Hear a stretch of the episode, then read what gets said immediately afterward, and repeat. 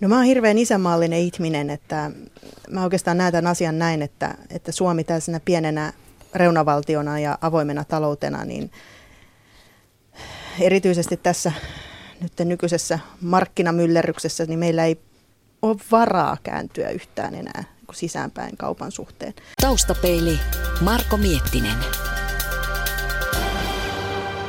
Ja protektionismina tätä ei voi sinänsä ihan täysin tulkita, koska kysehän tässä kampanjoista ei ole siitä, että me kiellettäisiin ulkomaankauppa. Sehän olisi toki sitten ihan asia erikseen ja, ja se olisi vielä, vielä niin kuin, äh, ikävämpää, mutta No ehkä anti, antiliberalistinen niin Täysin antiliberaali lähestymistapa, täysin, täysin totta. Anti myös valistusajan ajatus. Mennään on suuri suomalainen ajattelija, edesmennyt Anders Sydenius jo 1700-luvulla puhunut vapaakaupan puolesta, mutta, mutta tällainenkin niin oikeastaan ihmisten tunteisiin vetoava kampanjointi suomalaisen puolesta, niin se ajaa, ajaa kyllä harhaan, koska ihmisethän luontaisesti, sellaiset henkilöt, jotka eivät ole lukeneet nyt ehkä kansantaloustieteen perusteita, eikä, eikä tarvitse kaikkia lukeakaan, niin luontaisesti kokee, että hei, tämähän on varmastikin hyvä juttu. Mutta tosiasia on, että, että se ei pidä paikkaansa. No kerro nyt joku konkreettinen esimerkki, että millä, millä tavalla tämä niin sun mielestä niin kuin ilmenee kaikista räikeiten? No konkreettinen esimerkki.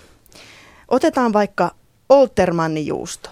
Erinomasta suomalaista juustoista. Varmasti me pidämme enemmän tai vähemmän. Sillä hinnalla, jolla valio pystyy sitä tuottamaan tänä päivänä, niin sitä ei osta maailmassa kukaan muu kuin muutama pietarilainen, moskovalaisetkaan eivät sitä osta. Ja Suomessa siitä toki pidetään. Tällainen peruskermajuusto menisi hyvin kaupaksi esimerkiksi Saksassa bulkkijuustona, jos se maksaisi vaikka kolmanneksen siitä tai puolet siitä, mitä se tällä hetkellä maksaa. Mutta juuri muualla se ei mene kaupaksi sen takia, että ihmiset, no toki makuelämyksiä, makutottumuksia ja muita, mutta, mutta ihmiset asettavat erilaisia laatukriteereitä juustoille, joita tämä kyseinen juusto ei täytä, oikein tai väärin. Eli jos me lähdetään nyt ta- tavan tahtoen niin kuin tukemaan yhtä juustosorttia, nyt esimerkiksi tätä mm. Oltermannia, niin se tarkoittaa sitä, että meidän tuotantoponnistelut, ihmisten työaika, meidän pääomat on pois sellaisesta tuotteista, joilla mahdollisesti olisi paljon enemmän menekkiä myös muilla markkinoilla ja voitaisiin puhua jopa kymmenkertaisesta bisneksestä. Tästä on niin kuin yksinkertaisimmillaan kyse. Lasse Lehtinen, sä oot ollut 2000-luvun alkupuolella suomalaisen työn liiton viestintätoimikunnan puheenjohtaja. Mitä sä vastaat Elina Leppomäen ajatuksiin? Mä vastaan siihen niin, että tämä ei ole mikään joko tai kysymys, vaan sekä että. Kun sä otit maatalouden yhden lopputuotteen tähän esimerkiksi, niin samalla itse asiassa menit sille alueelle, jossa, jossa niin mä hyväksyn sinun kritiikin, mutta se lähtee ihan semmoisesta ikivanhasta sekä suomalaisesta että nykyään myöskin eurooppalaisesta tavasta ajatella, että maatalous ei pärjää ilman tukea. Ja, ja mä ymmärrän, että sitten niin kuin ajatuspaja Liberassa, niin aivan oikein, ihanteellisessa maailmassa ei olisi mitään tukia.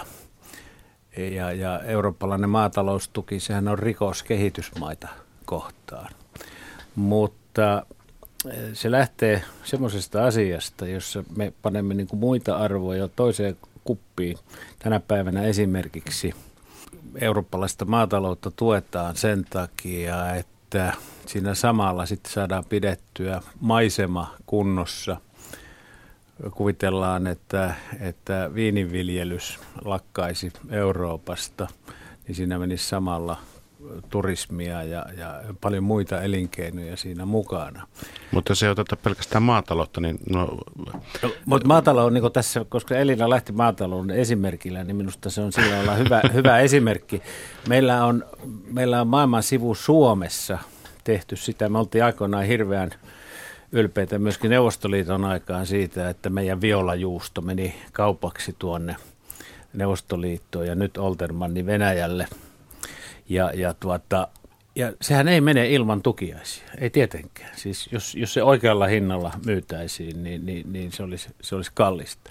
Ja tavallaan niin kuin suomalaiset, toiselta suomalaiselta, eli kaupunkilaisilta, työssäkäyviltä veronmaksajilta otetaan se raha, jolla sitten tätä maitotilat ja, ja, ja, ja juustovalmistajat elävät. Et tässä se kritiikki on ihan oikein, mutta tässä on muita valintoja. Nämä on niin kuin isoja poliittisia valintoja, joista ollaan yhdessä päätetty, että, että tuota, Suomen maisema ja luontokin olisi ihan näkö, erinäköinen, jos maataloutta ei tuettaisi ollenkaan. No mä oikeastaan sanoisin tuohon, että, että jos kerran maataloutta joka tapauksessa jo tuetaan, ja mä ymmärrän sen omavaraisuusnäkökulmasta ja osin myös turvallisuuspoliittisesta näkökulmasta. Koska ja maisema. No tämä maisema-argumentti on mulle suht uusi, mutta ostan myös sen osin.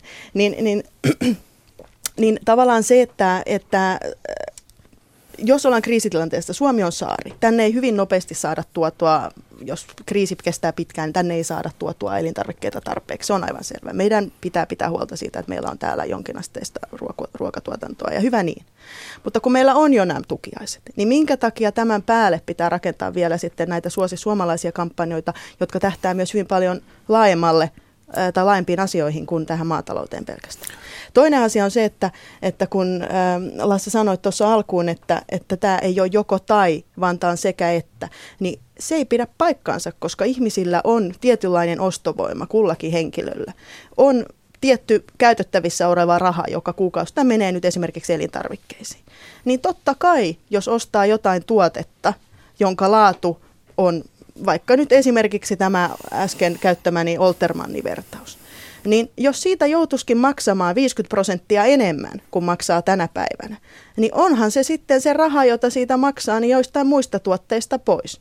Eli jos tietoisesti ostaa jotain, mistä esimerkiksi ei pidä, tai pit, ostaa jotain, mistä pitää, mutta maksaa siitä liikaa, niin se käytännössä siirtää sitä kulutusta sitten muista mm. mahdollisesti paremmista asioista pois. Niin, mutta ihan tämmöinen kampanja, sehän sehän perustuu vapaaehtoisuuteen. Ilman muuta. Si- siinä, käydään, siinä puhutaan sitä, että jos, jos teet ostopäätöstä, niin te teet, jos ostat suomalaista, niin, niin kyllä se edesauttaa työllistämään suomalaisia. Ihan Herran, niin kuin jos mm. ostat lähiruokaa, niin se edesauttaa siitä oman seutukunnan hyvinvointia.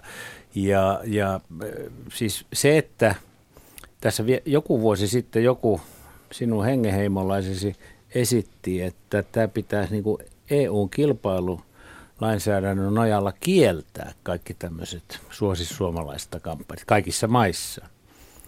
No se on minusta liian... Olisi se tietysti kiva, jos Saksassa olisi kampanja suosi suomalaista. Mm. Mutta tuossa tota, eräs kollega heitti sellaisen, että, että Suomen sisämarkkinat on niin pienet.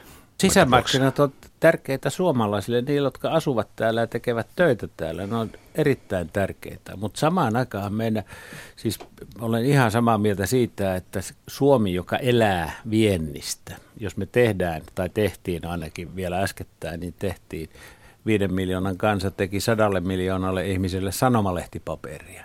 Niin se on tietysti täysin järjetöntä, että me niin kun ruvettaisiin suojelemaan omia markkinoitamme samalla, kun me yritämme myydä omia tavaroita vaikka kuinka, kuinka kauas. Mutta kaikki nämä Suomen onnistuneet vientiyritykset, värtsilät ja koneet ja kaikki tämmöiset, niin ne ovat aikoinaan lähteneet Suomesta. Niillä on edelleen tuotekehittelyä, niillä on edelleen parhaassa tapauksessa vielä pääkonttoritkin Suomessa. Ja myöskin vähän kotimarkkinoita, jolla voi testata esimerkiksi asioita.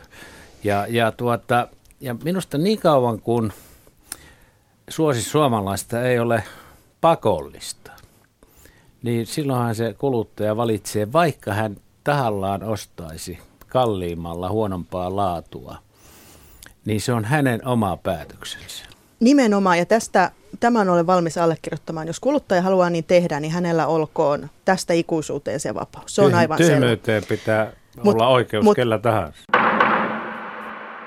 Se itse asiassa, minkä takia lähdetään blogikirjoituksen aiko, aikoinaan se on kirjoittamaan, oli se, että, että mun mielestä mentiin jo vähän varhaiselle alueelle, kun poliitikot lähti agitoimaan tämän asian puolesta, koska se ei toki edelleenkään ole kieltämistä, mutta se kertoo siitä, että meillä niin tällainen poliittinen instituutio ää, tukee sellaista asiaa, joka välttämättä ei taloustieteellisesti tai niin kuin kansantalouden kokonaisedun mukaisesti ajateltuna niin ole hyvä asia. Sen takia se on sekä että asia, koska tuota, tässähän on sitten kysymys myöskin tunteista, tässä on kysymys niin kansakunnan itseluottamuksesta, tässä on kysymys kaiken maailman semmoisista henkimaailman asioista, joille me ei mahdeta mitään.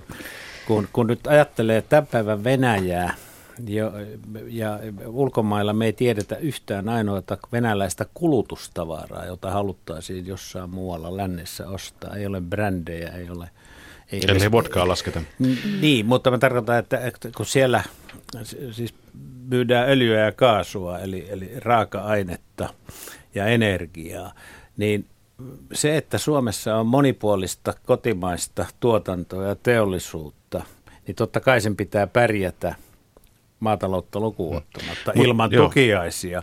Mutta se, että, että suomalainen tekee ostopäätöksen niin kuin vähän sinne päin kallellaan, isänmaallisesti kallellaan suomalaiseen, niin ei se, minusta se, se ei ole vakava ongelma tässä yhteiskunnassa. Mutta miten se on, suomalainen tuottaa huonosti, huonoa tavaraa, suomalainen tyhmyydessään ostaa sitä huonoa tavaraa, niin se sitten ma- mahdollisesti passivoi tuottajaa tekemään, e- eikä, eikä lähde myöskään niin tuotekehityksen. Kone ja muut nämä on, on, on päinvastaisia esimerkkejä, että hehän ovat niin, maailmanluokan brändejä ja ovat aina panostaneet meillähän oli, tuo, meillähän oli tuo tilanne silloin kaupan aikaan, koska sinne, sinne kelpasi vähän kakkoslaatukin itään. Me, no. Sekä rakentamisessa että, että tuota, kulutustavaroissa. Ja sitten kun se idänkauppa yhtäkkiä loppui, lopahti, niin erittäin monet suomalaiset firmat meni konkurssiin sen takia, että sama tavara ei millään kelvannut läntisille markkinoille. Tämä oli opetus kantapään kautta ja, ja ihmisten muisti on lyhyt. Poli, tuota, yrittäjienkin muisti saattaa olla lyhyt. Mutta sitten taas, kun sä itse sanoit, että Suom- Suomella on niin pienet sisämarkkinat, niin, niin se, joka aikoo ponnistaa Suomesta maailmalle – niin tuota, kyllä se nimenomaan joutuu tekemään sen justeeramalla laatua ja hintaa sopivaksi. No juuri näin, eli, eli tota, se oikeastaan tästä, mitä Lasse sanoi aikaisemmin näistä brändeistä, niin, niin tota, kysehän on nimenomaan siitä, että, että se mikä nyt lopulta on se laatu, la, kuluttajan laatukokemus, niin sehän on hyvin, hyvin kuin kuluttajasta itsestään kiinni ja ihmisestä itsestään kiinni. Että jos joku kokee, että esimerkiksi ostamalla lähiruokaa, niin tekee itselleen hyvää ja lähiympäristöä hyvää, niin sehän on yksi laatukriteeri. Niin siitä mun mielestä saakin olla oikeus maksaa vähän enemmän. Päinvastoin mä ihmettelen sitä, että, että me sitten taas toisaalta lainsäädännöllä vaikeutetaan esimerkiksi suomalaisten pienpanimoiden mahdollisuutta luoda sitä brändiä, koska nykyisin esimerkiksi tai ensi vuoden alusta niin, niin tällaisten tällaisten ö, alkoholijuomien mainontaminen on oleellisesti heikennetty, niin se nimenomaan tukee sitten jo olemassa olevien suurten brändien voimaa tässä meidän taloudessa. Mennään toki vähän asian sivuun, mutta, mutta me, mun mielestä meidän pitäisi katsoa tätä vähän kuin kokonaisuutena, että et, et suomalaiset brändit, joo, me voitaisiin täällä vähän niin kuin testata osittain, kaikkiin aloihin se ei päde, ja, ja tota, tavallaan kotimaisesti luoda sellaisia laatutuotteita, jotka kelpaa myös Mut muualle. Tämä, Mutta tämä meidän ei alkoholi, pidä... alkoholi niin. ja olut, olut homma, niin siinä taas esimerkki on siitä, että siinä tällaiseen äh, taloudelliseen ekonomistiajatteluun siihen ollaan tultu äh, moraalinen puoli tai terveyspuoli edellä niitähän nimenomaan näitä tiukennuksia perustellaan sillä, että saadaan alkoholin kulutusta alas. Kyllä, ja, ja, vaikutu, ja näitä normeja vaikutu, Suomessa niin, riittää. Kyllä, kyllä. kyllä. Ja vaikutus on sitten kuitenkin se, mm. että, että suuret jo tunnetut brändit jyräävät. Mm. Kyllä. Näin oli aikoinaan, kun tupakan mainonta kiellettiin 76 Suomessa, niin sen jälkeen Suomessa oli paljon kotimaisia tupakkamerkkejä, mutta sen jälkeen jäi vain Marlboro ja Belmont. Saimaa ja, ja työmies olivat sen jälkeen historiaa. No totta kai ne hävisi niin. aika nopeasti. Mutta tota, tähän tosiaan vielä niin kuin tähän tuotantovääristymään, niin sehän on tosiaan se niin kuin taustalla piilevä ongelma, että jos kuluttajat tavallaan niin kuin vastoin omaa parasta ymmärrystään lähtevät ostamaan jotain tuotetta pelkästään sen vuoksi, että se on kotimaista ja kokevat tekemänsä sillä hyvän työn, niin meidän pitäisi pikemminkin nostaa tietoisuutta siitä, että se ei välttämättä ole pitkällä aikavälillä hyvä teko, koska silloin tuotanto ohjautuu sellaisiin asioihin, joita pitkällä tähtäimellä ei välttämättä halua suomalaisetkaan ostaa, siis nyt hyvin kärjistäen toki, tai varsinkaan joita ei haluta ulkomailla ostaa. Et meidän pitäisi altistaa itsemme enemmän tällaiselle niin kuin hedelmälliselle markkinataloudelle ja tunnustaa se, että se on taustalla myös siinä, että meidän elintaso on tänä päivänä sitä, mitä se on. Se ei ole syntynyt sillä, että me ollaan kasvatettu hyvinvointivaltiota ainakaan yksin, eikä sillä, että, että me ollaan nostettu verot maailman tappiin, vaan se on syntynyt ensisijaisesti sillä, että me ollaan vapautettu ihmisten, pääomien ja tuotteiden liikkuvuus. Vielä 1990-luvulla ihan alussa oli vielä voimassa laki, joka kielsi ulkomaisen omistuksen suomalaisissa yhtiöissä. Ja, ja tuota, siinä oli siis poikkeusmenettelyllä sai omistaa 20 prosenttia, sen jälkeen 40 prosenttia. Ja ne, joissa oli ulkolaista osaomistusta, kutsuttiin nimellä vaarallinen yhtiö lakitekstissä. No nyt on sitten, nyt on kaikki auki ja avattu ja se on sinänsä tietysti ihan, ihan oikein. Mutta ollaan meille sitten opittu myöskin se, ja nyt mä en sano, että pitäisi sulkea uudelleen, mutta ollaan opittu myöskin sitten se, että tämmöinen niin kuin, rajat ylittävä ostaminen ja myyminen, niin se vie sitten myöskin suomalaisia yrityksiä kokonaan pois Suomesta ja suomalaista osaamista kokonaan pois Suomesta. Mutta se on se asian toinen puoli.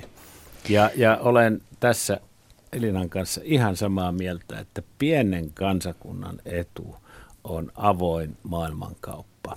Se pitäisi olla paljon mm. avoimempaa. Mm. Mutta sekä että, niin, niin ei se nyt ole suuri synti, jos sitten täällä pikkusen mainostetaan, että jos sittenkin te siinä tiskillä niin mietitte ensin, että olisiko kotimainen mm. vaihtoehto olemassa. Mulla on, on, on käynyt sillä tavalla siis pääasiallisesti kotimaista tulee ostettua, varsinkin elintarvikkeissa ja näin poispäin, mutta yhden asian olen hylännyt. Viinit. Tomaatit. Ai tomaatit. En kyllä osta myöskään eettisesti arveluttavasti tuotettuja espanjalaisia tomaatteja, vaan sitten mennään niihin pienempiin hollantilaisiin kirsikkatomatteihin. Että ne on paljon paremman makuisia.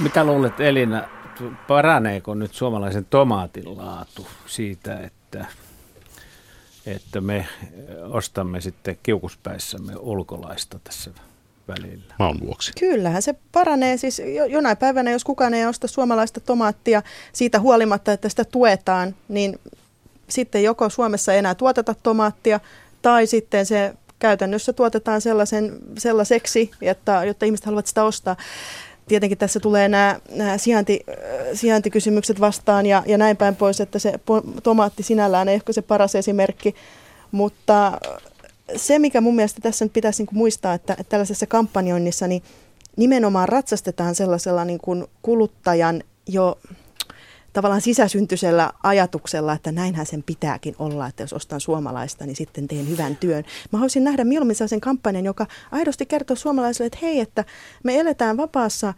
markkinataloudessa, ainakin suht koht, meidän rajat on auki, halutaan tai emme, niin meidän pitää pitkällä aikavälillä pärjätä. Ja se tarkoittaa sitä, että tällaisessa niin kuin, talouden uudistumisprosessissa, niin välillä tulee niitä tappioita, välillä tulee konkursseja, mutta niistä syntyy sitten aina jotain uutta.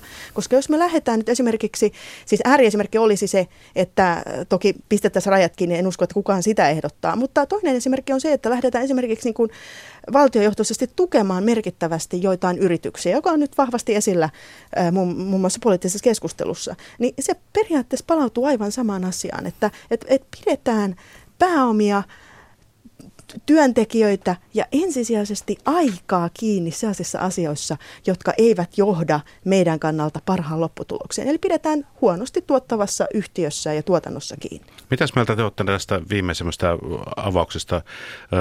Ministeriön virkamiehet sanoivat, että pitäisi vähän enemmän valtion satsata yritysten ulospäin vientiin markkinointiin. No mä en sitä hirveästi sinänsä tervehdi, että, että meillä on jo hyvä lähetystöverkosto maailmalla, jotka tuo sitä Suomi-brändiä niin kuin kevyesti esille ja on Team Finlandit ja muut, mutta hirveän, hirveän niin kuin valtiojohtoisesti sitä, sitäkään ei kanta lähteä tekemään. Että, että itse kun pyörin aika paljon näissä kasvuyrityspiireissä ja on, on useammassakin startupissa mukana, niin nykyisin – se kynnys kontaktoida ulkomaalaisia asiakkaita tai sijoittajia, olla yhteydessä uusiin markkinoihin, niin se on jo tavattoman matala. Ja niitä halukkaita sijoittajia, jotka koko ajan käy läpi yrityksiä ympäri maailmaa ja uusia bisnesideoita. Niitä on lukuisa määrä, eikä niitä haittaa yhtään, että missä se yritys sijaitsee, jos sillä on valtava tuotantopotentiaali. Et meidän pitäisi nimenomaan satsata siihen, että, että jos täällä nyt joku vaikka teekkari keksii hyvän idean, niin lähdetään saman tien viemään sitä, eikä välttämättä niin, edes siihen, testata siihen, sitä täällä. Siihen laittaisit kuitenkin valtion rahaa. En laittaa siihen valtion rahaa. Ei siis kun nimenomaan, mm. kun ei sitä tarvitse. Niin. Ei tarvitse. Et päinvastoin niin kuin aika monessa keississä on nähnyt, että sitä valtion rahaa menee vähän niin kuin hukkaan ja se saattaa pahimmillaan jopa jälleen kerran hidastaa sitä, että joku yhtiö saattaa saada rahaa, vaikka sen pärjäämisedellytykset markkinaehtoisesti ei kuitenkaan ole ne parhaat. Eli tavalla tai toisella veronmaksajien rahoja pistetään sitten pitkäksi aikaa kiinni johonkin, joka ei lopulta tuotakaan mitään. Niin, mutta siihen nähden niin suosi suomalaista kampanja on, on tuota ihan murusia. On, on. Ja kuten sanottu, jälleen kerran, jos esimerkiksi veronmaksajien rahoja ei pistetä tällaiseen kampanjointiin, mä en tiedä mikä tässä on niin käytännössä se rahoituspuoli, eikä varmaan ole puhuttu. Yritykset sitä rahoittavat. Nimenomaan. Ei, koska ei, yritykset myöskin joo. näkevät, että, että se avainlippu, se Suomen lippu siinä, niin se on kuitenkin myyntivaltti. Se on ilman muuta, tässä, ja mä tässä, ymmärrän. T- tässä ilmapiirissä, joo, kyllä, jota kyllä. sinä kritisoit jälleen kerran suomalaiset, jos haluat ostaa suomalaista, ja suomalaiset hyvin paljon tykkäävät ostaa suomalaista silloin, kun on hyvä laadukas mm. vaihtoehto, mm. niin ymmärrän täysin sen yritysten intressin siinä taustalla. Mutta fiksut yritykset ja sellaiset yritykset, jotka haluaa pärjätä pitkällä aikavälillä, niin he luottavat myös muuhun kuin pelkästään siihen, että nojataanpas näihin suomalaisiin, jotka vähän tunneperäisesti sitten suosivat sitä suomalaista, vaikkei se aina se laatu olisi se kaikista paras. Usein on, mutta ei aina kansanedustaja Elina Lepomäki ja toimittaja valtiomies Lasse Lehtinen. Kysymys kuuluu, kuinka me sitten se 10 000 työpaikkaa luodaan tänne Suomeen? No edellytykset ovat ainakin nyt paremmat kuin, kuin vielä joku aika sitten. Siis ajatellaan, että meillä on energiahinta on alhaalla, lainarahan hinta on alhaalla. Sitten meillä on vastakkaista puheista huolimatta, niin meillä on aika lailla vakaat eh, työmarkkinat ja työolot. Meillä on koulutettua väkeä vaikka kuinka paljon ja, ja myöskin työttömänä, niin edellytykset pitäisi olla olemassa.